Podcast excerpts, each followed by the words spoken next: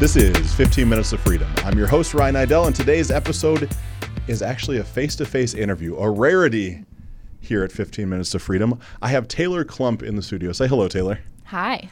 Pleasure to have you here. Uh, Taylor, a little unknown fact about Taylor, she drove seven hours today, mm-hmm. day after Thanksgiving, by herself from Saint Louis to Columbus. What made you do that? Why, why drive here to see me and to talk on the microphone? Why? Talk some shit. Just kidding.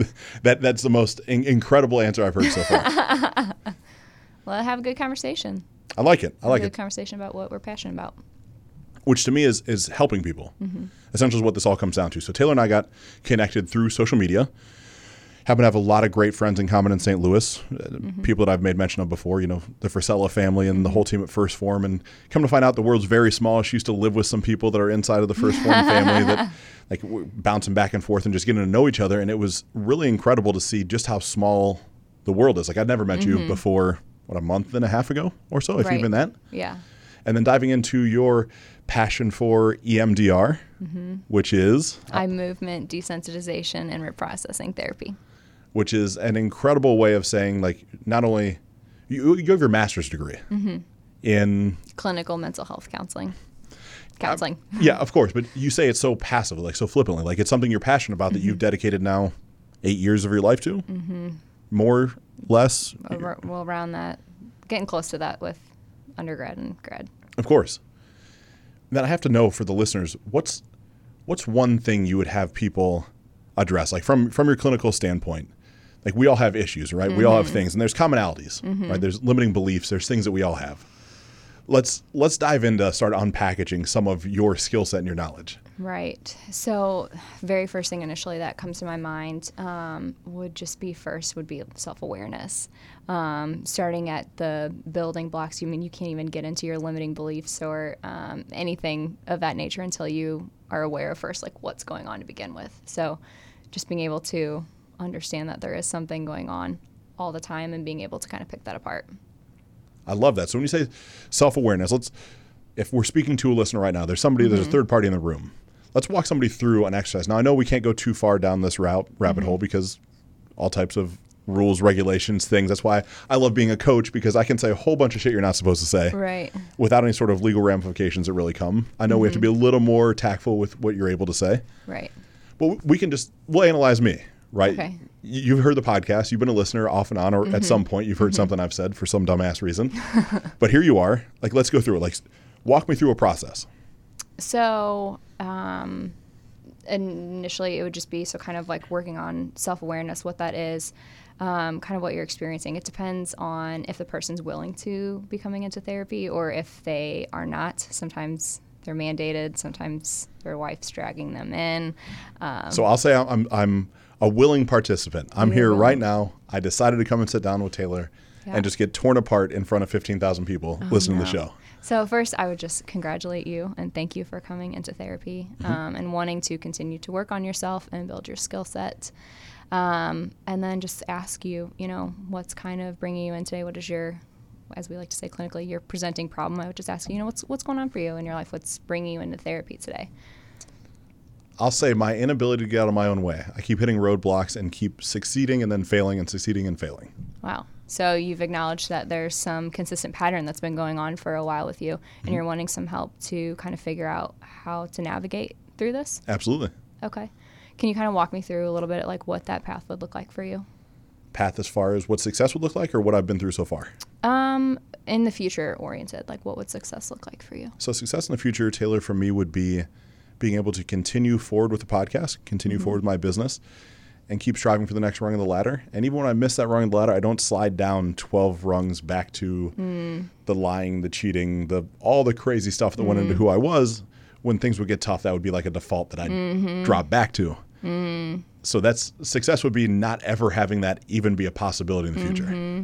Yeah, definitely. So what I'm hearing you say there is you're very self-aware of um, yourself and your past and kind of how all those different parts play into your present and where you would like to go in the future and how you can kind of um, avoid that and really stay away from that. Mm-hmm. Absolutely. Definitely.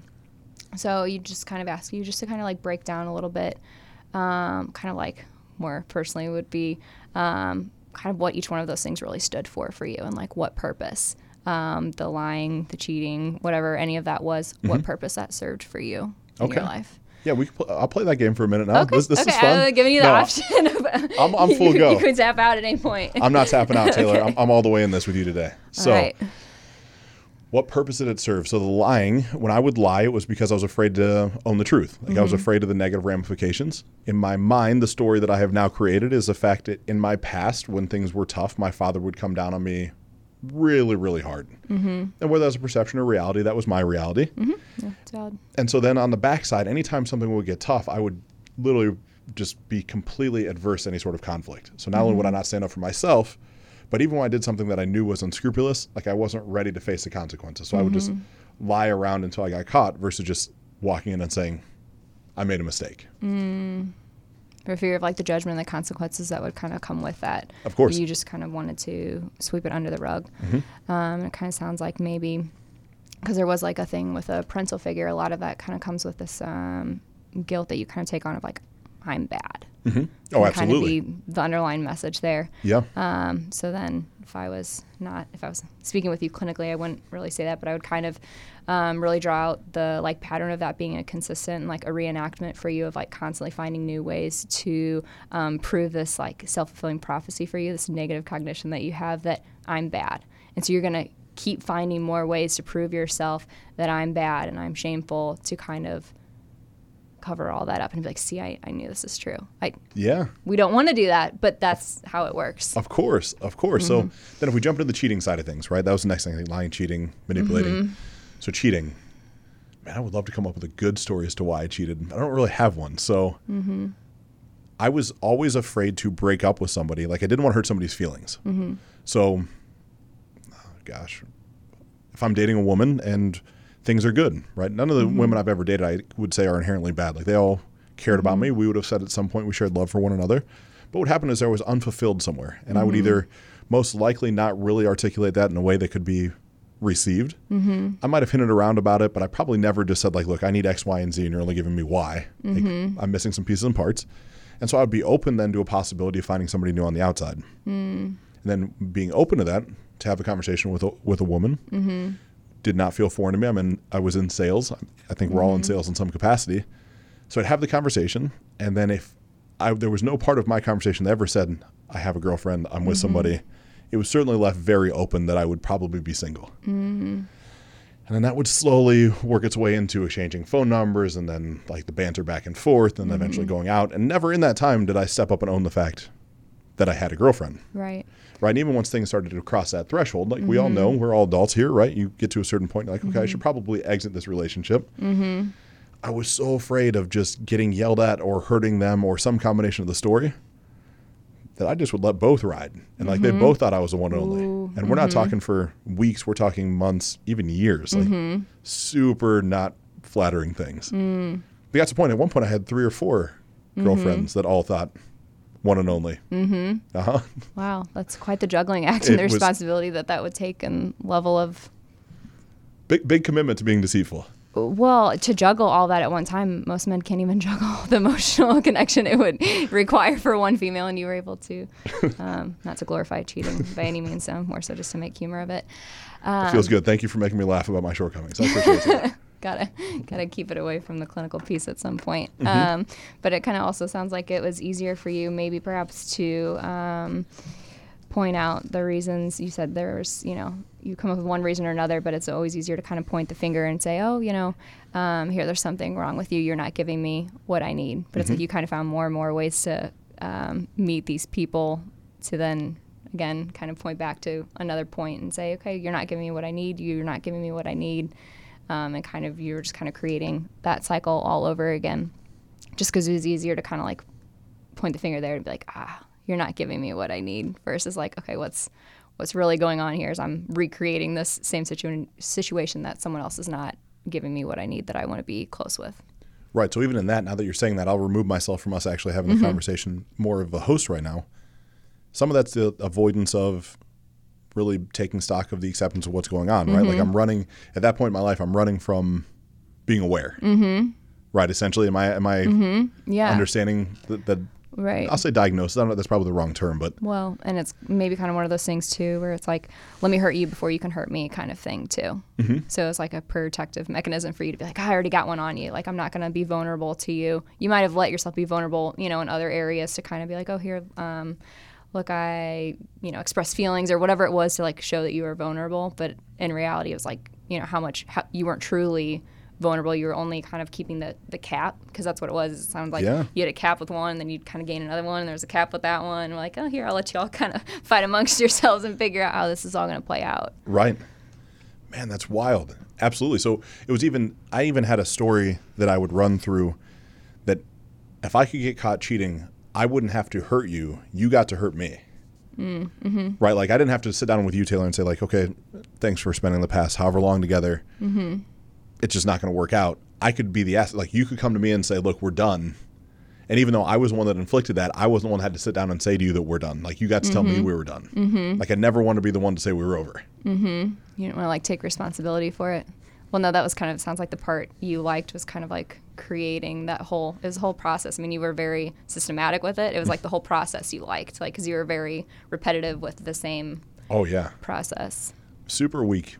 Like, really, from where I sit now, like the man I am today, like the amount of the lack of integrity I had versus how I think now and mm-hmm. what's capable and, and what I'm capable of, it's just quite often people will message myself or my wife and say, look, like, it's only a matter of time before you do it again, right? Mm. Leopards don't ever change their spots. Mm.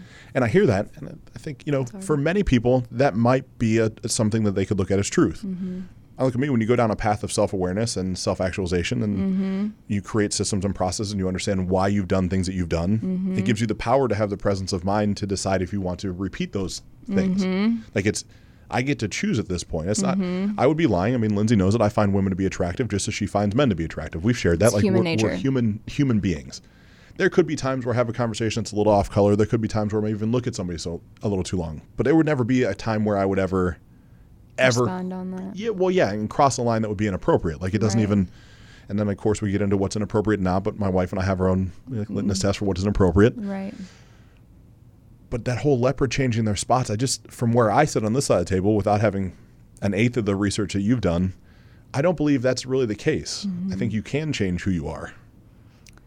If you, if you, if people couldn't change who they were, then I wouldn't have a job. Um, I would just be taken to be like, yeah, yeah, you can change, you can change. People change when they want to change, and mm-hmm. when something um, is, if, what is that quote? If you, you eventually, if you don't hate it, you'll eventually tolerate it. So if you're not so displeased with something or just really wanting to get better with something, then you're just going to kind of continue to work at that. But people are coming to me or to other people, and they're saying, look, okay, um, either, hey, my stuff's totally not together, or, you know what, I got it together a little bit. How can I get better? Mm-hmm. Um, you know, it's kind of one of those things where, okay, can you not improve in your career? Of course. Um, could you not improve as a father? Absolutely. Are you only stuck with the skills you were, you came in with, or can mm-hmm. you grow? Right. Okay, so what makes you think, or like yourself or your relationship or anything would be any different? Well, that's, that's an incredible, impactful thing to say. Like, when I, admittedly, I have the bias coming into this that any sort of psychiatrist, psychologist, anybody mm-hmm. in that, that we, I look at that as something that's broken, right? Like, you only go to see somebody in that field when you, when something's just horribly it's wrong. It's already hit the fan. Yeah, like, they're the ones who put you back together. Where mm-hmm. I've always looked at like a coach, whatever you want to say, and I hate that term. Like, I don't know what to call what I do. But I've looked at that for more performance optimization. Like, I look mm-hmm. at Tony Robbins, he, gold standard to me with how mm-hmm. I view things. Like, he makes people better versions of themselves. Right. And granted, so does the psychiatrist, psychologist, mm-hmm. but it, it always there's this bias that I, I at least is present in me that it's uh-huh. refreshing to hear you say, like, look, we do a lot more than just put people back together that might have had right. some breaks along the way. Right. Well, and see, that, that's the whole nature of being humans. Like, we are humans raised by humans. Like, we weren't raised in a petri dish. Like, life impacts all of us. Mm-hmm. And, like, the scope that we see the world, and, like, if we can, for some reason, like, we can... in our head, we can draw this line of like, okay, it's good. Like, I can go to a doctor. Well, some people still be like, I don't need to go to a doctor for a checkup. Does something have to be wrong for you to just go get a general wellness check? Do you have to have something wrong? Of course no. not. Like, all, if if we can say, okay, how many times do you go shopping if you don't need something? You know, how many times do you go through these things where it's like, not necessarily something's wrong. I'm not really trying to fix something, but you, you, you go through and you do it anyway. So mm-hmm. um, I think that's, it's kind of one of those things where it's just a, a stigma of um, not wanting to be labeled as something's wrong. Of course. But if we could take a step back and be like, okay, yeah, you might get upset if like your car broke or, uh, you know, something happened with your car, but are you going to be like kicking yourself as you're like driving in and be like, I can't believe I'm like, how stupid am I to have to go, you know, my brakes are, no, like you don't get mad at your car or at yourself for your brakes, like needing to be replaced. So absolutely. Why would you get mad at yourself for just being like, you know what, I could improve my skills upon something. Yeah. That's crazy. Okay. So I want to keep running with that. So we, Go for it. we, we've got to the point where I've now been a liar and a cheater. Mm-hmm. Manipulator, I think some of that was more self-serving nature to get ahead in business, mm-hmm. which maybe that's a story that I talked down when I did, but I certainly was always in a in at least a mental warfare game with those people that I was associating with because mm-hmm. I wanted to be better than them at the end. Mm-hmm. I think I lacked moral fiber that allowed me to operate in integrity. Mm-hmm. So I don't know if I could really even put a that might even completely be a story that I've told myself over the years. Like, I don't know how many times I've actually truly manipulated a situation. I think that mm-hmm. just it's easier to say things in threes. Mm-hmm. So walk me through the next step of the process. Like, you've walked me into, I'll say I'm a liar, I'm a cheater. Mm-hmm. We've talked about what happened, why that would be. Mm-hmm. What's the next part of an evaluation or a consult or a conversation? Yeah. So initially kind of walking through, for a lot of people, just dissecting all of those pieces mm-hmm. um, and realizing, okay, they exist. Um, they exist for a reason. Um, you know, I noticed I did, I'm responding off of emotion or off of like a trigger. So I'm doing X, Y, Z, you know, cause I didn't get what I needed from my dad or, you know, whatever the piece is, it's learning how to integrate that into your life and to say, okay, here's now where this can stop. Cause right now it's just a spinning cycle mm-hmm. of just, okay, it's a constant pattern, cause and reaction, bam, bam, bam. As soon as we can break that cycle, to just look and be like, okay, wait, here's why all this is going down. But most people don't have the awareness within themselves to even say, okay, you know, here's what's actually going on. They're just coming in to begin with because, you know, uh, my wife's fed up with, with my stuff, but um, I don't really need any help. Oh, okay. Well, when we talk about it a little bit more, a few sessions later, we find out, you know, you actually, like, once you start talking about your childhood a little bit more, in this instance, you know, it's with your dad. Mm-hmm. Okay, there's more things we can break down. Like, let's look at what purpose this your behavior now really served and like how we can heal. What are you seeking to resolve in this situation that you kind of keep repeating the cycle? Yeah. And how do we work with that and how do we apply that into your life? Um, and a lot of times people can come up with their own just kind of application process for beginning to realize, okay, um, I can do this. I can learn to be a better husband. I can learn to be a better, you know, father, things like that. Mm-hmm. So I heard you say something there about early childhood. Mm-hmm. Like, I have this thing I've said a hundred times. If I've said it a hundred, I probably said it a thousand. If you heal the boy, you heal the man. Mm-hmm. I don't know where I heard that from. If I read in a book, like, I'd love to read. So who knows where I picked that up from? I'm sure it's not mine, but I'm going to take yeah. credit for it. Fuck it. It's my show. Right. You do what you want. I patented that. That's mine. But in that, how true do you find that to be? Like, I've always had this thing from four to fourteen or so, you have traumatic events that happen. Mm-hmm. Those traumatic events, whether consciously or subconsciously, or unconsciously mm-hmm. are creating the patterns that we operate through in adulthood, mm-hmm. you know, which is this thing that's running in the background that you didn't pick the tribe you were born into. The mm-hmm. tribalism exists. And so your decision-making processes also exist from mm-hmm. that time period. And that until you really become aware that that is a truism, mm-hmm. it's almost impossible to create a meaningful and impactful change long-term. Mm-hmm. Like, we talk about the stories and we talk about the leaf, beliefs and we talk about emotions. We mm-hmm. never get all the way down to like the original instances that happened, like the things that created the trauma that we're existing in now. What, what are you talking about? Those don't exist. What's that? They, what are you talking about? Those don't exist. Right. That's the thing. Whenever people, no, why why are you asking me about my childhood? None of that, none of that mattered. That wasn't a really? thing. Really? Oh, nobody, that's, that's the thing. Nobody wants to, they don't think, oh no, that, that didn't happen or that wasn't a thing. There's no way that could be something that was actually causing my distress now. No, it was fine. I, I got over that. How's that working for you? Yeah. It's not. You're sitting here. So there's a clinical basis for that then? Yes. Okay. one hundred percent of, yes, absolutely. What happens in your childhood, everything. I mean, it, it carries with you.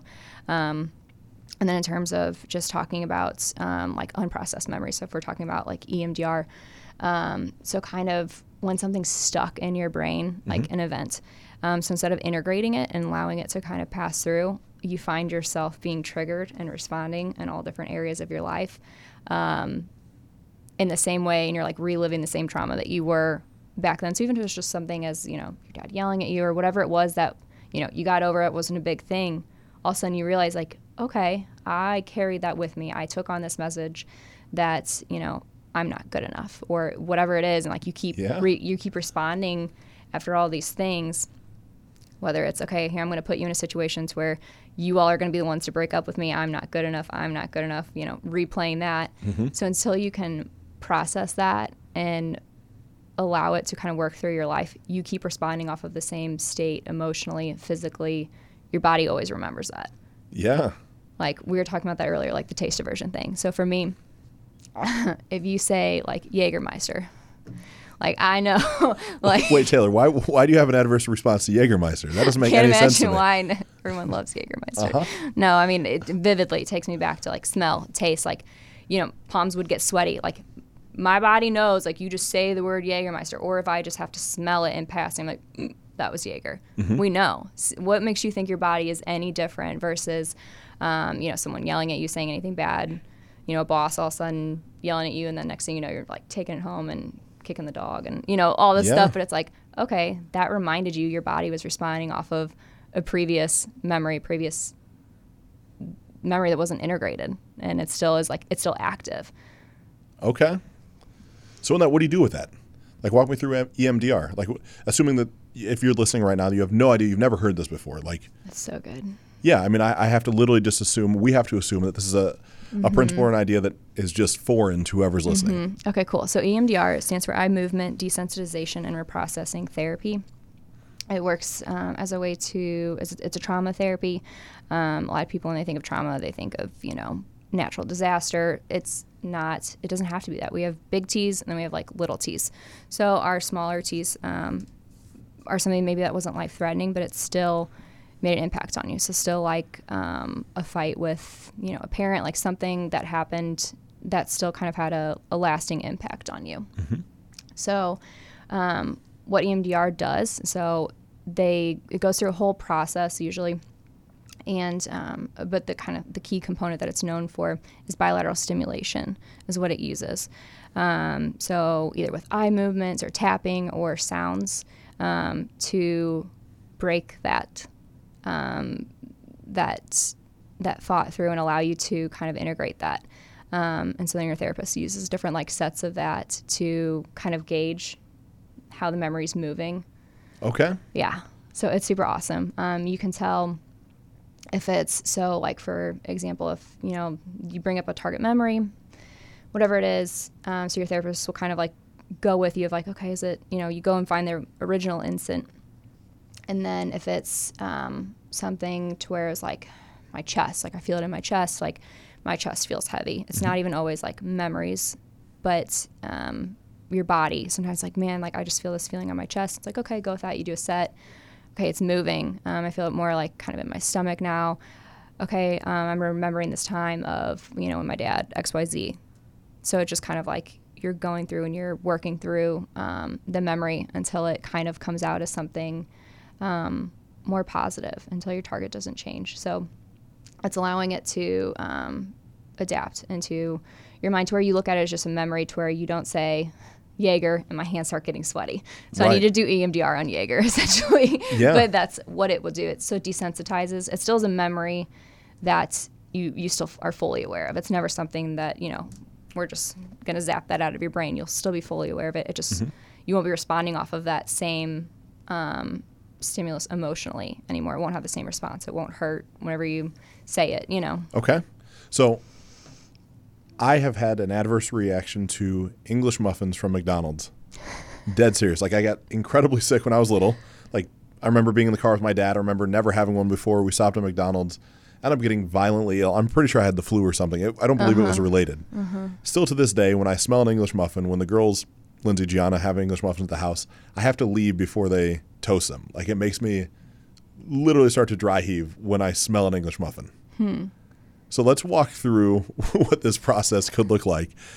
Su- super high level. This a, it's, uh, well, so we would probably work on like the distress around it and like kind of like what that would mean. So it's like, okay, is this something that um, is coming out of a place of like helplessness for you. Like I felt helpless, like I couldn't control the situation. I couldn't control that I was like throwing up. So then you just kind of like go through and work with that.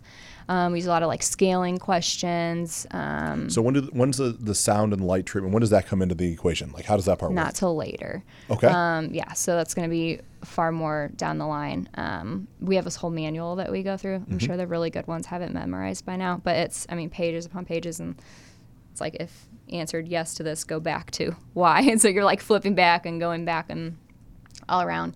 Um, but so yeah, eventually then you get to the point where you're desensitizing the stimulus. And so then you just do like sets and stuff. So very fascinating. Mm-hmm. Because I know I've shared with you that I'm really big into like uh, electro stim devices mm-hmm. and mm-hmm. the way to reprogram neural pathways based off uh, basically electronal, uh, electronic stimulation from both earlobes. Mm-hmm. Right, and seeing how that has completely changed my meditation practice and my mm-hmm. sleep patterns as well as my energy. Mm-hmm. Like with very small, actually I have it in my bag to, to share it with you, but it's fascinating to see just how, and it comes with light treatment as well, mm-hmm. like glasses you put on, it's called a David machine, and it flashes lights and different sounds, and like it's all encompassing. Mm-hmm. And it's rapidly increased my ability to both remember things, but mm-hmm. also have awareness and alertness mm-hmm. all day. I can't imagine how impactful it is to do something like that during a, a treatment therapy mm-hmm. of like dealing with repressed or mm-hmm. non-processed memories. Right. Yeah. So if, yeah. So basically, then you're kind of encompassing like a similar like feeling that you're getting through it of like, okay, man, your insights are different, things like that, mm-hmm. versus okay, now we're applying the what was the deeper meaning behind all of that? You know, what was that like negative belief that you from that event that you took on and that you're still carrying with you and like you're playing out through your life. And then after that, then we're going through and we're asking you again, okay, now how distressing does that feel on a scale of one to ten? Mm-hmm. What would you prefer to believe about yourself instead? And like we go through and then doing more sets and like instilling that. So it's a huge process, but yes, essentially we're taking um, similar components of that, but then adding more therapy around it to kind of help like, okay, yeah, that happened, but it doesn't hurt anymore. Right. Mm-hmm. So Taylor, what at what point in life do you know you want to go down this path? Like the whole, the whole psychiatry, psychology, like that, that's a pretty deep rabbit hole. To me, yeah. I, I was not enough. I was not mature enough at twenty, eighteen, nineteen, twenty to realize that there could be benefit in doing that. Like, mm-hmm. how did you get to that point? So um, with the counseling field in general or just mm-hmm. with like E M D R? Both. So, okay, so counseling in general. Um, I realized in second grade, um, one of my family members had committed suicide. Mm-hmm. Um, and he was sexually abused as a child. Yeah. Really deep stuff. Yeah. Um, and didn't really come out fully until after he had passed. And I just remember he was a, a veteran too, a Marine. And I remember after he had passed, I was just like, I, my heart like couldn't even begin to like realize, like compartmentalize that people went through that much pain in their life that they thought life wasn't worth living. Mm-hmm. And like knowing that, that just like, I was like, okay, we, I don't know what I do with this, but that just, I mean, was a huge moment for me. And obviously in second grade, I didn't even really know what that meant. And then when I went off to college, I'm like, okay, you know, this is kind of the area I want to go. And I took a family relations class and I was like, oh, that's it. Like it hit the nail on the head. I love people. Um, I love knowing how people work, how they interact, how we can improve as people with people, all of it. I just loved it. And it was kind of the one area too that really Um, like struck an interest with me that stayed. I wasn't always very good at math or other things that all just kind of like, it wasn't my thing. But once I hit this, I mean, I wasn't going out in college. I was staying and reading like child development books. I just became obsessive with the process of it and yeah. everything. I wanted to know as much as I could, which I still am about that.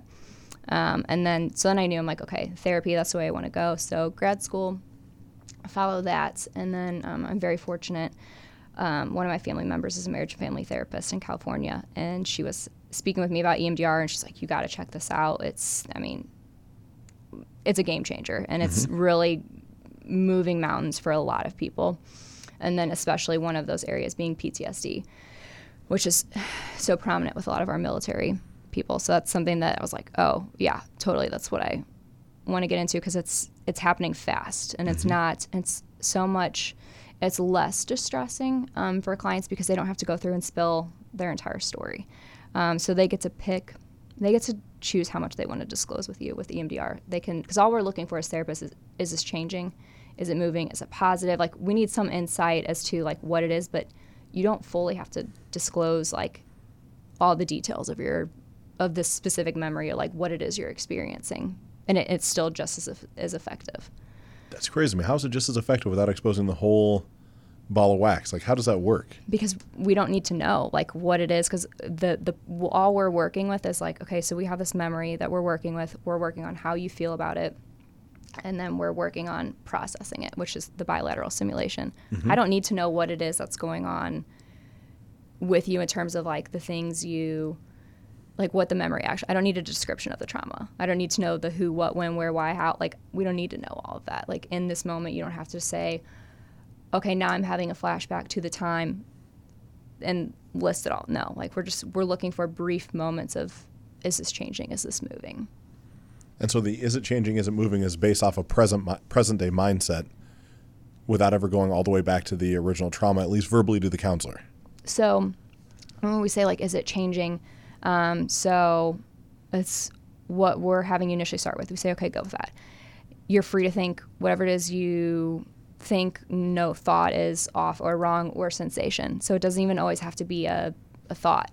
It can be like, man, my stomach's hurt. Like, I'm getting a really strong pain in my stomach. Cool, go with it. Next thing, um, yeah, like my my, I feel like I, my my palms are sweating. Go with it. So I was like, man, now I'm thinking of this time when I was like getting in, getting up in high school, or like, I don't know why I'm thinking of this, but I had high school speech. Cool, go with it. And then it's like, okay, and it's like all of a sudden things start like coming back around. And it's like, we don't need to know the specifics of like what what all, all that was, what that entailed, why you're like, I'm not gonna be like, okay, so tell me, how do you feel about getting nervous to give a speech in high school? No, we're not looking for all that. We're just like, okay, it's moving. Good. Now all of a sudden you're like, oh man, I'm, I don't know why I'm thinking the funniest thing. Actually, now I'm remembering this time there was a rabbit. Okay, cool. Go with that. You know, whatever it is, it's like you're looking for things to get positive or to change, um, and or and then for it like not to change. So that's mm-hmm. how we kind of know, and then we kind of ask, you know, okay, what was that? And then we'll, depending on like where you are in the session, because you don't clear a target necessarily every session. Okay. Um, so you might close one session and then come back, and then there's like a whole protocol that you go through to like revisit it. Mm-hmm. Um, but then in the meantime, that's another amazing thing is processing continues after you leave. Of course. Um, any new insights you get, any different thoughts, um, we just encourage them to clients to write it down, bring it back, and let us know kind of like what those are. But that's the nice thing is just having that time. Sometimes still things are like, man, now I kind of feel this way about this. Mm-hmm. It's like, cool, bring that back to session. And that is, because that's your brain like mo- working through all that. Yeah. I mean, think of it like lactic acid in your muscles or something. Like you're working literally the stuff out of your brain and into just a memory of like, yeah, I can see that. That was still there. But I don't I don't feel the same about it anymore. Mm-hmm. That's incredible. Mm-hmm. I had no idea it was at the level you didn't have to really dive into a verbal representation of the original incident. Mm-hmm. Wow, you can, it, that's that's different. It is, because, and that's that's one of the things that um, research was showing is that it's not, oh, and it can be, it's not always beneficial for clients to give the full detailed history of their trauma. Like, it's just not necessary, and mm-hmm. it's not, it, essentially you're flooding them all at once. So it's it's really intense um, feelings, and it's for a longer time. Versus E M D R, it's intense, but it's short. And we teach mm-hmm. you how to contain it. So say, okay, you know, this is also in the moment. At any time, you can make the choice to, you know, say, okay, I need to stop, or just, and we use an analogy of like, okay, it's like you're on a train and um, you're looking out the window or whatever, like just notice the scenery, just let it go by. We're not giving anything any thoughts or meaning. So just to remind yourself of like, okay, like this is just old stuff. It's just passing through. So to help clients work through and remember that, versus if I sit here and say, okay, tell me this whole detailed history of your trauma, what all you experience, you are going to be like in a state of hyper arousal or hypo arousal for, mm-hmm. you know, the whole hour or whatever. Then you go home and you're upset, and it's like, that's a very prolonged time, and it's like you're flooding clients. And so sometimes it's like, it's just not beneficial. And then also in terms for um, the clinician, they found that it's better, like we don't need to hear all that. We don't, you can share as much as you want, but it's like, it, it can be beneficial for us to, to not always, you know, constantly hear all that, which is, it's encouraged still to share whatever it is that the level that you want to share, but mm-hmm. a lot of clients, or some clients sometimes feel a little uncomfortable sharing some of those things. And even if they feel like they can trust someone, it's it can be, you know, shameful to them or whatever. They might not fully trust. Whereas other people, they'd be like, okay, I feel fine talking about this with you, and or I think it would actually be beneficial for me to share this because I haven't shared it with anyone before. Mm-hmm. It's like whatever is best for each person. But sometimes just giving clients that um, that kind of little little nugget right there to say, okay, you, you can pick and choose what you have to say, because people think of therapy and they're like, I have to sit on a couch and I just have to like tell you all my guts and I don't want to and it's gonna be so painful. And you know, the reality is it's like it, it might hurt a little bit going through talking about this memory, but the after fact and what you're gonna gain afterwards is beneficial. And it's not, E M D R isn't one of those things where it can't make you worse. Right. You're not gonna leave here. You're not gonna leave here worse than you were when you when you walked in the door. You might not have fully processed it yet. It might still take a few sessions because it might have been a deeper target, mm-hmm. anything like that, but it can't make anything worse. So that's so crazy. I had no idea it operated that way. Uh-huh. So so with that, Taylor, how do you set up your own walls to not, like, you're dealing with some deep-rooted stuff, mm-hmm. right? Like someone on your side of the table or on your side of the couch, or however you want to say it, mm-hmm. in some sort of cliche metaphor, you hear a lot of stuff, mm-hmm. or there's a lot of pain that comes into mm-hmm. your office or comes into those four walls. Mm-hmm. What do you do to disassociate with that? Like, how do, have you even ma- mastered that process yet? Like for me, I know I don't deal with a third of the things that someone mm-hmm. in your position would have, but you know, people cry and people are downloading mm-hmm. trauma, right? Mm-hmm. And I'm receiving a part of that. Mm-hmm. How do you not carry that with you? Mm-hmm. So, so, and sometimes it is definitely harder than others. There's times where, I mean, you're human, you're going to feel things too, but it's just constantly keeping in mind um, when I'm sitting across from someone and I'm listening to this, like I'm serving a, a purpose being there, and I have a role to fill, and it's my job to be in that role. So to stay in there, like I'm not doing m- them a service by mm-hmm. if I join in on their emotional party with them. So if I take on their stuff, I'm suddenly doing them a disservice. I'm doing harm to them if I allow myself to get overworked or super bothered by things.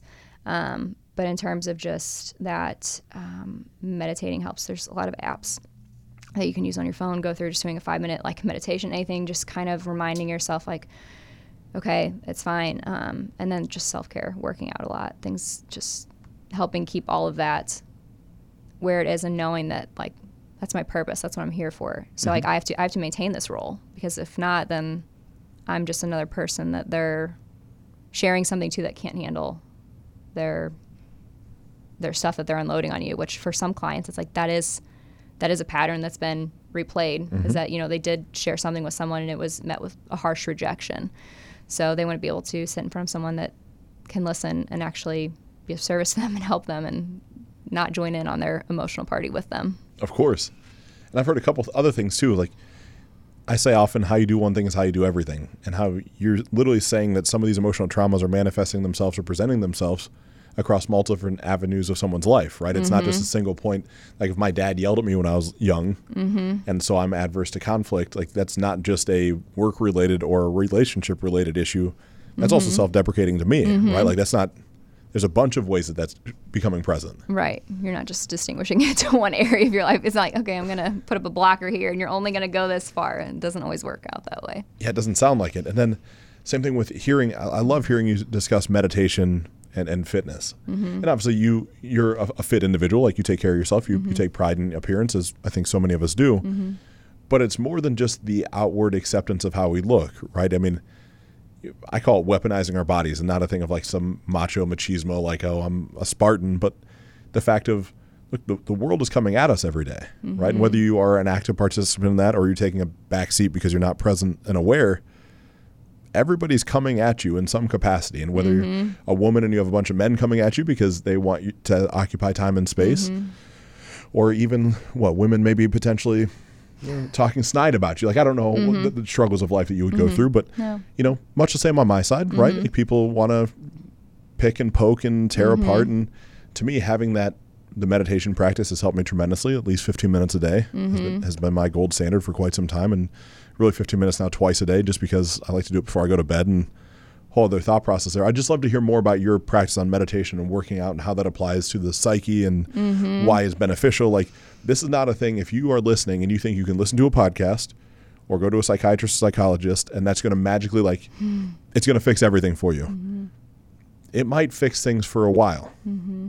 In my opinion, I'm not the professional at this table, but in my opinion, you need so many more healthy habits built around you mm-hmm. to almost encapsulate yourself from going back down those paths. Mm-hmm. But that's how I view the world. And I don't have eight years of schooling to no. prove that I might be right. No, you're dead on there. Um, so essentially, in in therapy too, I don't know many clinicians that would disagree that, oh yeah, we're going to send our clients off without giving them tools and resources to continue the work that they're doing here. Because it's like, okay, you can process this, but aside from all of this work, even if you're coming into counseling, like any human, like let's just generalize this, any human, you need to take care of yourself. Like you need to work on your mind, not just, oh, I'm only going to work on my mind because I'm in counseling and I'm going through some stuff. Like every person, you need to work on your mind and and how you how you view the world and how all of those things all kind of, because you you do, you take them with you. It's how mm-hmm. you view, how you do one thing, how you do everything. Like you can't, once you kind of learn the self-awareness thing, which is what meditating and so much of that, um, even like working out, you're becoming very self-aware. Um, Once you're learning to like recognize your own internal cues, it's like, okay, I now I can realize, you know, I wasn't really mad about this. I was mad about this. Okay, like it's easier for you to um, manage your emotions and regulate your emotions when you know kind of what they're coming from. But you first have to be able to get in tune with yourself mm-hmm. to kind of quiet your mind, take the time, you know, away from the kids, job, whatever, to quiet it. But yeah, you're one hundred percent right that it does. You need that time. So with that time, do you have an app or a series of apps that you would recommend for meditation? Yes. So one is um, the Insight Timer app. Mm-hmm. When I got it, like a few years ago, it was free. Someone told me they tried downloading it the other day and it wasn't free. But let's even say it's not free. And I'm, I'm going to poke on this. Okay. I realize that we are in different places in life. The mm-hmm. wealth that I have or don't have is different than the wealth that you mm-hmm. have or you don't have. Mm-hmm. If there comes a day in my life that I'm not willing to invest fifteen dollars, and I don't know how much this app costs. It would be like a dollar or two. But let's even say it's fifty. Let's say it's twenty bucks. Mm-hmm. I'm going to challenge you that if you don't believe you're worth you yourself is twenty dollars, mm-hmm. there's some inherent things that you should work through pretty quickly because you're doing it for you. It's not the thing of paying the app company twenty bucks. Mm-hmm. Like that's truly not what this is. Mm-hmm. Like it, to me, it's a self-value equation. Like I get right. it. If it's thousands of dollars, you might not have thousands of dollars. You might not have thousands of dollars to work with a coach or go to some massive life-changing event. It's twenty fucking bucks for an app, and like you said, Taylor, right. it's probably two or five bucks. Like. It's not attack at you. It's just so often I had an episode a couple days ago about not wanting free things. Yeah. Because we just don't put as much value on something that's free. Like mm-hmm. I get your budget could be tight, but if your budget, that's that's the time you lean into this. When mm-hmm. if you were down to your last forty bucks, you're gonna give a hell of a lot more energy and mm-hmm. effort into the twenty dollar thing that you buy. Right. Because it matters. Like it's but, saving you. But so then again, like take any occupation you have or anything you do in life. Um, you know, it's like, can we agree if you're listening to this? You, I think we could all agree, you want to become better at something. Mm-hmm. Or else you probably wouldn't just stumble on this. You'd be watching T V, doing something else with your time if you didn't want to learn how to get better. So why are we drawing a line in the sand as to like how far we'll go to get better? Like I'll get better in my work. I'll get better at cooking. I'll get better at this. But um, no, I don't want to get better here. I don't want to get better at um, you know, my emotions, my feelings. Okay, that could be a whole nother session in and of itself. Is okay, what are you... What what are your hangups here? Because why? Because we think if we take off that layer right there, it's going to expose something that we don't want to see. Mm-hmm. Well, that's so much of it. I mean, nobody wants to be the jackass, right? Like mm-hmm. there's something that's been very therapeutic for me to just download and dump all of my shit, mm-hmm. right? Like it's been this thing. There were all these stories before, like I'm alone. I'm mm-hmm. the only one that's going through this, that I'm going to be judged. I'm going to be ridiculed. Mm-hmm. Like those were all things. And those were all true in some capacity at mm-hmm. some point in my life. There's something that exhibited that that brought me to where I'm at today. Mm-hmm. But the minute I decided to take ownership over all my shit, and I'm sure mm-hmm. I'm forgetting some. Like I'm, I'm sure if you're listening, you have something on me you can dig up that I haven't shared yet, but I'll figure it out and share it. Like you're yeah. not going to use that shit against me. But in that, once you start just taking this extreme ownership of what you've been through and realize that the minute I put out the first episode about using steroids, the number of people that reach out to me that said, wow, that took balls. Like I've been doing it too, and I don't want to be on them anymore. And it's not even a thing of like being quote unquote addicted to steroids. It was just factual. Like mm-hmm. we're, we both in our own times have been in the competitive fitness mm-hmm. aspect, landscape, whatever mm-hmm. you want to call it. Like that's part of that culture, really. Mm-hmm. Like it's it's just it's an, more normal. Yeah, it's, it's very normalized. I'll, I'll say ex- accepted in that mm-hmm. in those circles, right? Like to to say you're taking testosterone, people would look at you more strangely as a man if you said you weren't taking testosterone and competing than if you were. Right. Right. It's like whoa, whoa, whoa. What? And not in a natural division. Yes. Yeah, correct. It's like wait, what's happening here? Right. And just start downloading and dumping all this, and all these people come out of the woodwork, and we're like, bro, it's, you're like, help me. I want. I don't want. I don't want to be on. The, I don't want to go down mm-hmm. this path anymore. Or same thing with cheating or lying. Like, a commonality for me is pain shared is pain divided. Mm-hmm. We all have pain. Like you're, you're kidding yourself if you can say you don't have any pain or any trauma right. in your life. We all have it. We've all been a victim, but you're choosing to carry a victim mentality. Mm-hmm. The minute you start sharing it and getting rid of it, it literally loses power. But, well, but see, that's the thing is that people don't realize is that they think, okay, if I re- if I repress it, if I keep this thing buried down, it doesn't have control over my life. The reality of it is you are actively living off of that thing that you are not wanting to open up. The moment you say, I'm not opening up about it, you, everything will be off of that. Every time you're snapping about something, whatever is bringing you back to that same active memory, mm-hmm. you are reliving on that over and over and over. And it it has more control over your life than you realize. But as soon as you open it up, it, it totally takes the steam out of it. It's like, okay, yeah, I see that part of myself. I see how that's connected, and I'm not I'm not having that no more. Like you, once you get that weight off your chest, it is, it's a weight off your chest. But the longer you try to like squeeze that and compress it and compress it and compress it, the louder and the louder it's going to get, and it will catch up with you one day. So to just kind of like, it's like, let it off. You think you think by repressing it, or it, it didn't happen, or it wasn't that bad, or that didn't affect me. You you think by saying that, you know, that that means it, it's true, that it didn't really bother you. But the mm-hmm. reality is you are li- it's actively living away and seeping through this. I see so many people that I'll watch and they'll be like, oh, no, I'm through that, or I'm done this. This is just in my personal life, not even clinically. And they're like, God, oh, that, that didn't really bother me. Like, really? Your hands are clenched awfully tight right now. Like mm-hmm. that, that didn't bother you, really? It wasn't that bad? You weren't that mad about it, huh? Okay. But if we just kind of like admit it, we're like, okay, we're just going to like let, let it off just a little bit. We're going to do these things. We're going to meditate. We're just going to clear the air a little bit, that it would just kind of dissipate. Yeah. And it doesn't have control over it anymore. It has more control over you when you try to keep it quiet than right. it does after you've talked about it. Because what, what control does your past have over your life now that you've opened it up? Well, none. I mean, literally none. Yeah. You know, for me being a, a big fan of Doctor Joe Dispenza and, mm-hmm. and how, you know, the past is dictated. Like you can choose to live in your memories of your past or create the memories of your future. Mm-hmm. Like it is literally a conscious decision. Mm-hmm. And I don't know anybody, like there's just, again, false pretense.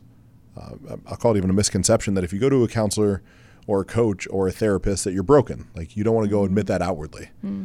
I don't know anybody that's went to consistent counseling sessions that is not now a hyper-aware, better version of themselmes. Mm-hmm. Like I don't know anybody that comes out the backside of someone's like, oh, that guy's even worse. Like, mm-hmm. what the fuck did he do? Mm-hmm. It's never that way, right? Like you get over the story that you're telling yourself of, like in your tribe, the societal confines that mm-hmm. exist that are judging you for going to better yourself. Mm-hmm. You find the internal courage to finally be like, fuck it, I, something's got to change because I feel miserable. Right. And then you become the hyper-aware version that everyone ends up leaning into anyways because they want what you have and they don't understand how you got it. Mm-hmm. Like I literally see that mm-hmm. all day long with everybody that I work with. Mm-hmm. And it's a fraction, again, of what you get to work with and how it works. Right. And absolutely. And it's and this, this idea, hyper-aware doesn't hurt. It's not like people think, oh, my gosh, if I'm so aware of these things, I'm going to see all these. Being hyper-aware doesn't hurt. It it just gives you awareness of your life and allows you to see the world a little bit differently and much more calm. Yeah. It's like, huh, that sucks. That happened.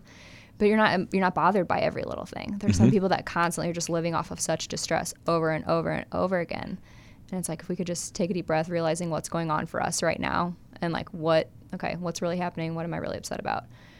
Okay, it's not that bad. Like, okay, I can work through this. Okay, uh, last time I know when I got upset like this, I made it through it. I just, um, you know, did some reading, some meditating, and I was good to go. Like find your, you know, your setup, your whatever your like checklist is, whatever your, you know, little code is that you kind of can break. I know what mine is. Like if I'm feeling X, Y, Z, I'm like, okay, I could try X, Y, Z. I know like what my little list is, my little hacks for like getting me out of things. So mm-hmm. it just kind of depends on each person, but it's so much easier once you kind of like cut off the seal. Oh, absolutely it is. And when I start to think of all the people that would have value and benefit from just trying to become a little more self-aware, like mm-hmm. it's it's this crazy thing where we all experience emotion. Mm-hmm. I don't, if you're listening and you're breathing, you have experienced emotions mm-hmm. in your life. Today, you've experienced emotions, both positive and negative. Mm-hmm. Like traffic's made you upset. A call from your husband or wife made you happy. Mm-hmm. Like somebody's spilling pot. Like you had emotions all day long. Mm-hmm. What you are choosing to do with them or not doing with them is what's dictating the success that you get to have in the future. Like it's literally a conscious choice. Mm-hmm. So in acting as though those emotions don't exist, you're not only repressing it, but you're actually like putting a lid on your future ability to succeed and thrive mm-hmm. because you're not even present with what's going on. So it's mm-hmm. like you're saying, that presence of emotion, I find so often with the, with my clients and people I'm working with, spending time with, like as a man, we've been taught, like I was taught, literally my father did the best he mm-hmm. could. Like I'm not, not attacking him. But to be a man was to have a stiff upper lip, don't show emotion, mm-hmm. you know, go out, provide, make a good living, bring money mm-hmm. home to the family, like be the man, right? Like mm-hmm. show up, like be the tough guy. Nowhere in there is like, okay, so I'm going to sit down and I'll tell you how to process through emotions because you're going to feel some shit today. Mm-hmm. Like a girl's going to say no, she doesn't want to go out with you, and here's how we can work, mm-hmm. work through that. Like that part of the playbook was just left out mm-hmm. from the male psyche, at least in my household. Mm-hmm. If you're one of the fortunate ones that has a father that explained all that to you, more power to you. I just don't think it exists that much mm-hmm. because there's not a lot of psychiatrists and psychologists and specialists running around to help break some of these cycles. Mm-hmm. Well, and it's even a matter too of not even of it being explained as much as it is just modeled. Yeah. So were your was your parent the kind of parent that said, you know, you start crying, and you, you know, stop crying, I'll give you something to cry about? Oh yeah. Were they the kind of yeah, exactly. So what what does that teach you there? Okay, my emotions are invalid, um, and I need to stop, or else I will be punished. Okay, what does it teach you? You know, um, dad gets angry, pulls out a belt, or mm-hmm. beats his kid. What did you just teach your kid? You get angry, you get mad, we hurt other people. Yeah. Ha- have your own opinion on what it is about spanking, but it's like that's what you're modeling to your kid. You get flooded, you're mad, because that's what one of my um, one of my professors said in my undergrad when my when I where I went to school was in a, a smaller town and in a rural rural area. I hate that word so much. Um, and he would talk about like spanking and how people what their opinions were of it, and he's like, well, okay, my question is, are you Are you spanking your kid out of anger? And like nine times out of ten, it was, yeah, like the kid's not listening to me. Like I'm beating them. It's like, okay, well, you're responding out of anger and rage. And you're showing your kid when you get angry, when you get mad, it's okay to hurt people. It's okay to do whatever it is that you want to do. It's like mm-hmm. these are things that are being modeled. So it's not even here, like you're not showing any emotional regulation yourself. Yeah. To where if you sat down and be like, listen, like mommy's really, you know, upset with you right now, you're listening, I asked you nicely many times not to do this, like you need to go upstairs to your room now and you need to calm down.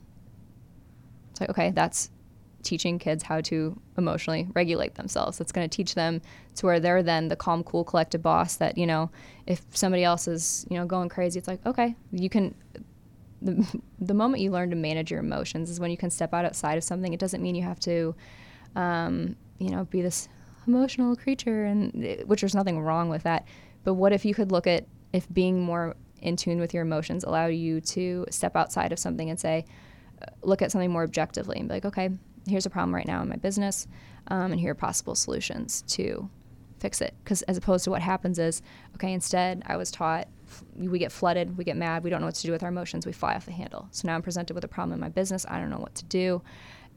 You can't come how are you going to come up with a solution when you are up here, and in order to make any kind of conscious decision, you need to be down here. Mm-hmm. You're not. So it's like we kind of, again, we draw the lines as to where being emotional and where like being in tune with our emotions is beneficial. I don't think many people would disagree to say, oh, is it beneficial to have um, a calm outlook on things when you're trying to manage problems?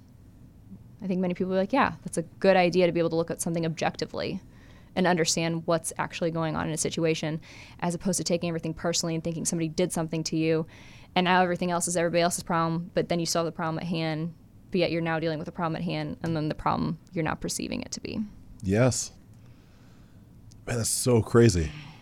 I, I, I, well, yeah, I see why you enjoy this. And obviously I enjoy from, I've cracked the surface of this, I think, in the past year of starting mm-hmm. to dive into more, we'll even touch base on spiral dynamics. What's your... What's your take on spiral dynamics and, and its inner workings into, I'll say, society or psychology as a whole? Like so, it's it's a little, it can be obscure, right? It can be one of those polarizing topics, it seems like. So spiral dynamics, what do you mean specifically? So essentially how the, the levels of the psyche all build upon each other. Mm-hmm. How you t- you can take, a, a, of course, you know, Maslow's hierarchy, mm-hmm. which we all have inherent needs that we need mm-hmm. to fulfill. I think that's pretty easy for most people. Same mm-hmm. thing with some of the Freudian things that mm-hmm. would exist. But you start getting to, to back in some of his his concepts as far as, you know, or Claire Graves, you know, the founder, however you want to look mm-hmm. at it, and how you have color-coded levels of the psyche that exist based off of if you're able to achieve certain levels of fulfillment, what mm-hmm. happens when one of those levels of fulfillment gets broken? Like, where do you retreat back to? Much of the trauma that we're, we're discussing, really, mm-hmm. but that these levels all stack up on top of each other. Mm-hmm. And whether there's eight levels or nine levels or ten, like, sure, every new scholar comes out and says there's a new level that none of us have experienced mm-hmm. before. Uh, okay, whatever. At, at some base level, my very, you know, neophyte understanding of how mm-hmm. biodynamics works is just levels that stack on top of one another that are, you know, cross-correlating and codependent.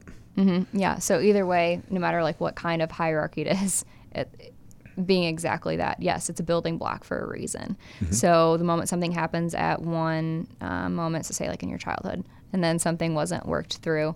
So then again, emotionally, you're still responding off of that same age you were whenever that happened. So if something happened to you, um, you know, traumatic when you were eight, it's like emotionally when you get flooded and you get back to that point, you're reverting back to the, the eight-year-old, you mm-hmm. know, like. So, so now all of a sudden you're, you know, forty years old, married, and, you know, your wife says something to you and you storm off and slam the door when you leave, or woman, you know, it's like, yeah. either way, you're still throwing a temper tantrum, throwing your way, well, I'm not talking to you, you know, whatever it is, like you're still responding off of that same subset, or if that was a learned behavior, you know, that could be a whole other thing. But yeah, it definitely is there for a reason. And once we learn to stack those things properly and how to use those to our advantage and go back and work through, okay, we missed something here, let's go back and what was I missing here, and how do I how do I how do I pull that back in there?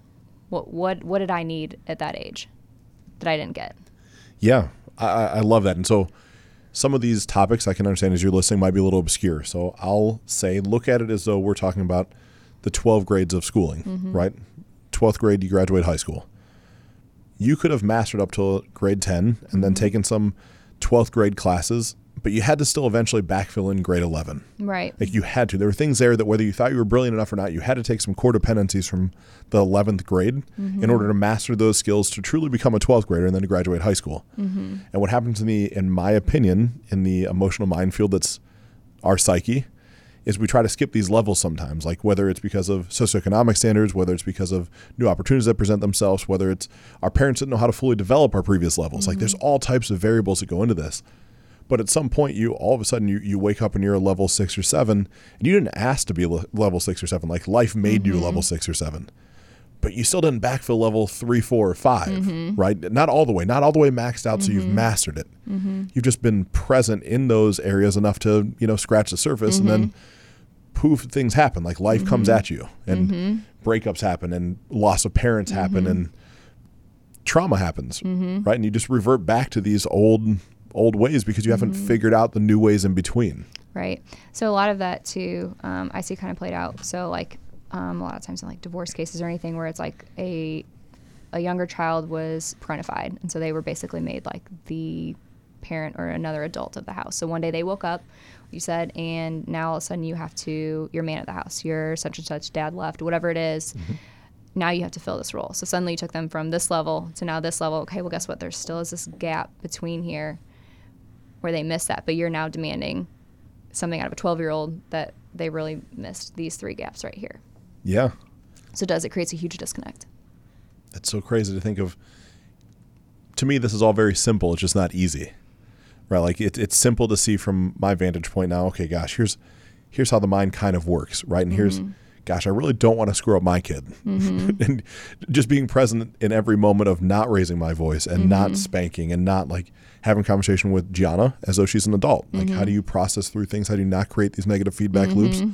I mean, she's eight, nine in December, mm-hmm. been in her life since she was four, and been super present of all this for at least the past year and a half, two mm-hmm. years. And just like all the things that were traumatic events for me that I remember, mm-hmm. doing everything I can not have those be present for her. Because mm-hmm. again, she, she's an incredibly brilliant young lady mm-hmm. and has two great biological parents. I mean, her, her father's actively involved in her life. So mm-hmm. she's got a lot great of good influence. System. Absolutely. But it's still, not only is it support, it's also the things that you don't see that you're doing, right? Like our traumas, for me personally, it's not only like dad spanking me, like that's easy. Mm-hmm. It's also dad not showing up at a football game. Mm-hmm. Right? That's in my, I'll call it trauma hierarchy, I mm-hmm. can't say one is that far ahead of the other one. Mm-hmm. They're both seared in my the mind timeline. Of like, yeah, like, boy, these are painful. And it's just being so aware of that, that these are all choices that we get to make as an adult, that as children, you didn't have the choice, mm-hmm. right? Like, you weren't developed to the point of being able to understand why things were going on. Mm-hmm. So all you're seeing is a negative ramification of the emotions that you're feeling mm-hmm. as a child, unable to process what those emotions mean. Mm-hmm. And that's why for a lot of people, a lot of their pain from their childhood doesn't come up until after they're married and they're having kids. They didn't realize how much something hurt, and they might even be not even be aware enough to say, you know, oh man, this is going on for me. Next thing you know, they're just getting mad and they're getting upset and they're responding off of, again, that same system, not even being aware of, oh, I'm actually really upset about this because I'm, you know, I'm responding a certain way, and I'm just now realizing I was upset that my dad didn't go to my games, mm-hmm. or my mom didn't do X, Y, Z. My mom was always working, whatever it was. And then all of a sudden you realize you're responding on the same system with your kid. And you didn't realize that that really did bother you until you're kind of in that same situation again. It's so crazy. Mm-hmm. Now, we, we I heard you touch base on P T S D. Mm-hmm. And I know, you, obviously, from what sounds like someone in your family, that you have a strong tie to the veteran community for your own reasons. Mm-hmm. I can't help but be incredibly curious about hallucinogens. I know we've touched base a little bit. I know it's not your I know it's not, not your expertise it's not all. your expertise. But as far as, there's a ton of clinical studies right now on, what is it? Um what's the thing in ecstasy? M D M A. Mm. In clinical trials mm. to help overcome P T S D. Have you heard anything about these? Like, I'm completely putting it on the spot, and the answer is no, I get it. But like, there's like, it's in early mm-hmm. F D A approval that mm-hmm. this actually works. Like, it's right. no longer a thing of like, oh, I just want to go pop some Molly and see what happens. Right. Like, in clinical doses in small confined mm-hmm. areas, you're able to, they're curing P T S D. Mm-hmm. Are you, is this, is, am I, am I speaking out of school? Have you heard this before? Um, so yeah, that's definitely not in the textbooks yet, but um, I have like heard of um, that being brought up. It's been brought to my awareness multiple times. Um, I haven't read like specifically the studies on it, but from with and without looking at it, what I could be able to take from that would be similar to an E M D R type thing, allowing you to process the memories. Difference being, you're not the one actually like doing the footwork for yourself. Mm-hmm. Um, so it's like you're taking something and allowing it to kind of work through on its own. Now with complex P T S D, I'm sure that would be um, add another level to it potentially. Yeah. Um, of of benefit. I don't think it's um, necessarily for everyone. Just be like, oh man, I had some stuff. Now I'm just gonna go lay in a bed by myself and take this. I'm gonna wake up and I'm gonna be healed, because that's what we would rather do is not expose our, ourselves to other people and like work through and realize what other parts, because like you need to integrate other things with that somewhere for P T S D complex, just to even get them to a functioning point, mm-hmm. functioning so to speak, to where it's like they you can keep them in their window of tolerance to where you can talk about these things and they're not flooded. Great for the general population. I'm sure you would love to just go and pop some doses and be like, I don't have to go talk to anybody. But it's like, we can then talk about why you don't want to go talk about anything, because that's not going to improve your marriage then, or all these other areas of your life, of your communication with people. Yeah, it might have taken out a chunk of it and allow you to like breathe. But then in turn, that would be kind of equivalent to just like throwing you back into the world, like so similar to veterans. So it's like they kind of do their best to like reintegrate you before bringing you back. But it's like essentially you took them from where you're like in complete survival mode to here, now go sit on your couch and like go to the grocery store or something. What? Like you, mm-hmm. there, we need to have some bridge. So same thing. We can't just like, here, take this and now you're free. It's like, okay, but now what? Like you need to have some kind of like processing through it to be like, okay, here's what we do with this now. Like, yeah. you know, there'd have to be some kind of probably conjunction with it, but that's kind of part of our society now is everybody just wants to, here, just take this pill. Mm-hmm. And hope for the best, and you know, or, or your problems will disappear. Yeah, and what? So the studies, at least that I've read so far, are using M D M A in very, very small doses, mm-hmm. only in a clinical setting. Not mm-hmm. like here, here's a script, go home, yeah. treat yourself, hang out, let me know how it goes. Uh-huh. And that it's used to really get to some of those deep-rooted traumas. Mm-hmm. Where, if we look at, I use this example. It's probably pretty poor, but it's the best one that makes sense to me. If you look at your brain as like a wet field, mm-hmm. and you have a bike that you're running up and down the wet field, and every traumatic experience creates a track on mm-hmm. that wet field. Well, eventually the sun comes out and the field dries up, right? Mm-hmm. Like that's the absence of a new trigger. Mm-hmm. But then eventually a new trigger comes. It's like another rainy day, and it's easy to drive your bike through the same trail. Like mm-hmm. it's already been created. Like why forge a new path? Mm-hmm. Well, same thing's going on with trauma, right? Like your your body is made for efficiency. So you're mm-hmm. trying to process these emotions as quickly as possible mm-hmm. and get them, you know, deep-rooted, integrated, integrated as, as soon as you can. So what essentially M D M A has been doing is smoothing over the field. Mm-hmm. Like you take it, it helps unlock that part of the repressed mm-hmm. memory.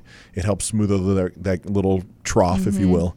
And so the next time a traumatic event presents itself, it doesn't go to that same path because that path now almost doesn't exist. Mm-hmm. Well, yeah, it's the same thing E M D R. I, essentially, yeah. yeah, is we're working towards not actively being like, oh, here's a stuck one. We're running here. Mm-hmm. Here's what happened the last time. You're not responding off of that same system. Again, it's pulled over, it's smoothed over.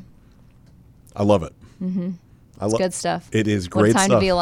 to be alive. What a time to be alive. So, Taylor, we've, we've covered all the, the fun psychological stuff. Is there anything else you can think of that I've left out so far that you'd love to touch base on as far as it pertains to the human mind or how it works or how it integrates? No, I don't think so. I think we talked about quite a quite a bit of it. We got we got we got pretty deep, mm-hmm. but I feel like that's just scratching the surface on who Taylor Klump really is. Oh, that's just one hat. That that that's it. one, one, of, one of many. I only know two or three. Mm-hmm. Let's talk about the fitness side of things because you are an accomplished fitness athlete as well. Working on it. Uh, so, so humble, so humble. So. For all intents and purposes, I'll just forecast the future. Taylor will become a professional. L- l- there's like a look of trepidation and an eye raise. You can't see it, but maybe we'll post it. We'll get it. No. We'll get it for social media. In. Zoom in on it. No. But no, you'll be a pro- you'll be an I F B B professional if everything goes right in the next twelve months. Mm-hmm. Right? That's what you're working for, mm-hmm. working Soon. towards. Mm-hmm. It's gonna happen. Explain to us. I'll say not not only the correlation and how hard you have to work to achieve something, but also. I believe there's a misconception we covered a little bit before the show. You can have a career, a hobby, mm-hmm. a passion in a fitness industry in which you are judged from the way your physique looks, mm-hmm. but not have that really dictate who you are as a woman. Like mm-hmm. you walking in here, did, contrary to popular belief, you, you will see her if you go to our social media pages. Taylor has all of her clothes on. Mm-hmm. Taylor is a professional, an adult, like mm-hmm. very well put together, very yeah. well spoken. Again, of course, but you compete in an industry in which you are judged being, you're in a bikini and high heels, mm-hmm. right? Like, there's yeah, no way around it. Yes. Yeah, that's just what it is. That is. But but there's a there, to me there's a certain like you're sculpting your body. Like mm-hmm. I don't know. Again, from being an ex-competitor myself, and certainly not anywhere near the level of achievement that you've had so far. Not even self-deprecating. You're just, you know, you're you're winning shows, oh, thank you. Right? Like I, I've never won a show before. But in that, you're literally spending hours sculpting and dieting and, and working on perfecting your craft. Mm-hmm. But then all of a sudden you get into the real world and we're talking about potentially getting hired and employment different places mm-hmm. where now that plays into it of like, again, your social media is very professional, thought provoking. Mm-hmm. Again, I don't, I'm painting this picture of the fact of I'm super curious of how you navigate some of these waters and how you go back and forth between an industry that could be looked at as over sexualized, mm-hmm. which again, I'm biased because I've been in it, so it doesn't feel that way to me. But the outside world, it's mm. it's present, right? In the psychology field, it could be. Right. Um, yeah. Ob- objectified versus over-sexualized, very different things. Objectified. Um, because I, I always love it when people are like, oh, you're over-sexualizing. I'm like, where's the line where it was drawn in the sand where it said you're allowed? Did you look at your wife and you say, nope, stop, that's the line right there. You are too sexualized with me.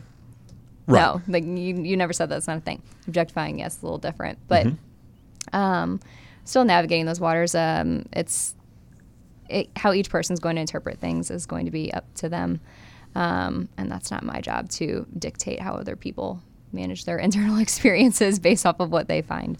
Yeah, me. So, see, I love that in it, in its simplicity. Mm. Like I was hoping you would answer. Like I'm leading you. I own that as the host. I'm I'm leading you down a path. That there's a certain part of Taylor that I think we all should have. And I'll put words in your mouth. This is certainly nothing you've ever said. But if you don't like what she has to say, then don't listen. If you don't like what she posts, don't look. Like, I, I maybe it'll happen one day, but driving around Columbus, I've not yet seen a billboard of Taylor in Columbus, right? Mm-hmm. So I, I'm not, it's not being thrown upon me, mm-hmm. you know, who you are and what you stand for and, and what you do is what you do for enjoyment, right? Mm-hmm. Like, well, and, and it's just more so, I think, I think bodybuilding is definitely becoming more, um, it's, it's not as, it's not as much of an issue, I feel like, as it maybe has been in the past. Um, it's more normalized now. Mm-hmm. There's nothing wrong with it. It's not, um, there's nothing immoral about it or, um, I mean, it's, there's nothing about it. So I think it's, I think it's progressing now. To where it's further to where it's like I don't even like to give even the space to l- even entertain the thought that it's not something that's it, it, it's a professional league. Like it's there is something that people spend a great deal of money in, and yes, it's very professional. So it's not.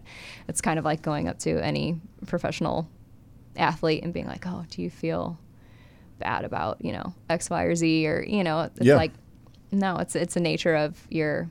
I'm gonna say sport for lack of better words. People fight it's, me for it, but it's a sport. It what? It, okay, it's competing in an athletic nature for yourself. You're not an athlete per se, but whatever. It's competitive, is what I'm trying to say. So yes, yeah, I think it's definitely progressing more. So I kind of don't even like giving the attention to it of it being anything negative. I mean, I love it. I look at if I look at a Victoria's Secret runway show, like what I, there's mm-hmm. they have one show a year, right? Mm-hmm. That gets televised. I don't want to be cloyed with sexiest night on television. Yeah, whatever it is. Is that what they say? But like you see, if you see Giselle, mm-hmm. who married to Tom Brady, like no one's attacking her and saying like, how dare you? Uh, yeah, how could you walk around in your bra and mm-hmm. underwear in front of hundreds of millions of people mm-hmm. for one night a year? Mm-hmm. And she's celebrated. It's like, oh my God, look at how beautiful she is. Mm-hmm. When you look at women in the fitness industry, it almost doesn't. I very rarely see people saying that same thing. Mm. You know, it, it's this really unique dichotomy of the way that we view what's acceptable and what's not, or what's mm-hmm. taboo and what's not. Mm-hmm. Again, if, if you're not familiar with the, the fitness industry as a whole, this probably has more of a thorn in my side because I used to be a part of it and mm-hmm. have a lot of friends that still are. Like the amount of hard work and dedication it takes to mold Stupid, and sculpt your yeah. body. Like you watch what you eat. Mm-hmm. twenty-four seven, three sixty-five in some mm-hmm. capacity. Not, mm-hmm. I mean, no, you're right. You go to the gym, you dedicate endless hours of time mm-hmm. of, and you enjoy it, right? It's mm-hmm. also healthy for you. Yeah, I love it. But on the backside, you enjoy competing mm-hmm. because you enjoy it. Because right? I'm like, competitive in everything. Yeah. I do want, yes, I'm competitive. I want to be the best at everything. Yes. And so, of course, you're going to push yourself to the extreme of what it takes to be recognized as the best. Mm-hmm.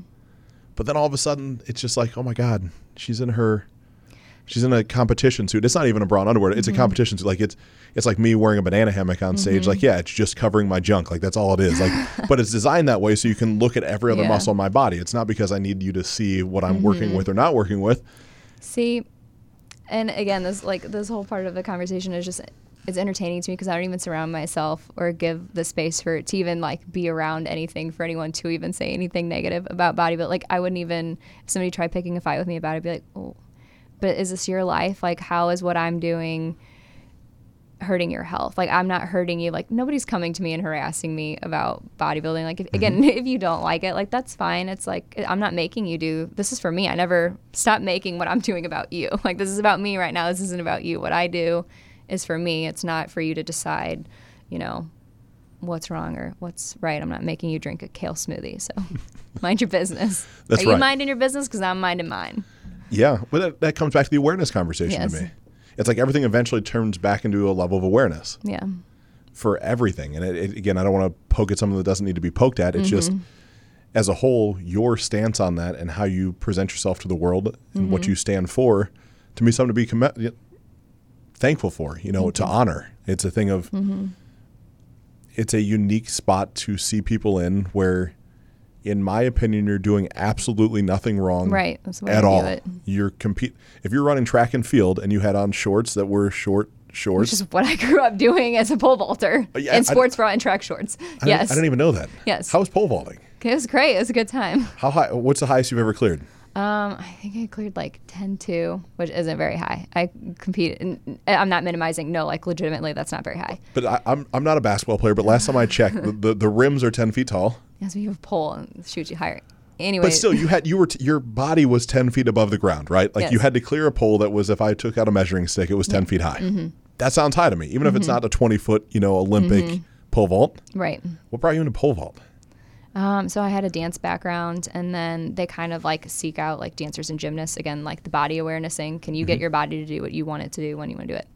So um, I kind of started, took a few camps in middle school, then it took off in high school. Um, did that for, I did track and the dance team. And then in college I did um, a little bit of vaulting. I was a walk-on pole vaulter. Look and at then, that. All four years? Um, three, and then I got injured on a tragic back accident doing a drill. It really wasn't a cool story. It was... It was a drill, wasn't even involving pole vaulting, and then I was like, okay, I'm out. Um, and then I kind of combined dancing and the athletic part about being a vaulter, just that because I, I was used to training. I loved working out, and mm-hmm. then I loved dancing, being on stage. That's always been a place of peace for me, which is why I love it. Um, and I know that's it's not.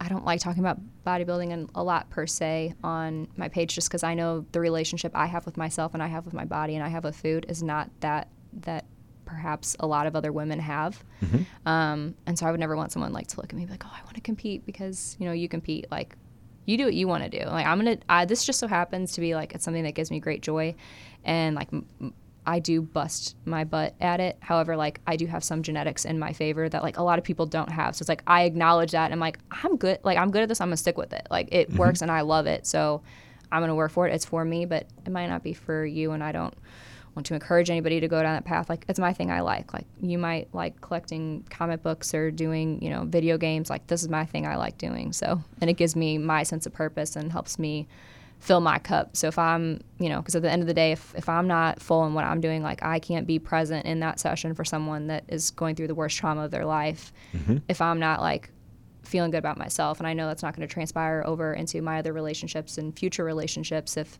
if my cup's not full, if I'm not taking care of me and being the best self that I can be, I'm not, I'm neglecting myself, and I'm not living up to my full potential in all areas of my life then, because I'm just shooting myself in the foot essentially. Yeah. So what what type of dance? All of it. Jazz, tap, ballet, point, lyrical, all of it. I love it all. Still, do you still dance in some capacity? I mean, I like mean ballet, in my like? room and like, and then like I'll do some like just fun little like stuff that I'll make up and just by myself, but not like. Okay, well, I'm not saying like stripping dancing. No, no, no, no, I'm no, no, no like, I meant like not like on a stage or in classes or anything. Okay, well, I, I, I don't know what happens after after college, after those things are available. I didn't know if, like, obviously, is there a time in which you could see yourself aging out or timing out of bodybuilding? Well, yeah, eventually. Um, once, once it serves its purpose, or once I'm, like, if it ever comes to a point where it's not fun for me and I'm not, like, on fire about it, mm-hmm. then there's no need for me to do it. But I don't see that happening anytime soon. So. Got to get the pro card first. Right. You're too damn competitive no. and not get the pro card. No. Got my eyes set on it, so I'm not stopping until it's there. It's coming. And it's then, coming. Then there afterwards. Got to get some wins. I like that. Good for you. Yeah, I'm excited. Good for you. So, Taylor, if you were to leave the audience today with one piece of advice that everybody could implement, mm-hmm. what would that be? Find your purpose. Find your purpose. Mm-hmm. This so, one's going to drive you with everything. I love it. So eloquently stated. Mm-hmm. Taylor, thank you so much for making the trek across half of the United States to come in and have an interview with me. I sincerely appreciate it. Thanks. I enjoyed the drive and the and the conversation. Oh, thanks. I'm glad the conversation made the list as well, not just the drive. Thought. Yes. So so with that, when you take and apply the knowledge and wisdom that Taylor shared about self-awareness, about not looking at psychology or psychiatry or E M D R as a crutch, but look at it as something to propel your life. Tool. A tool mm-hmm. to become better. When you start applying those things, you'll find out that every day you're able to get shit done.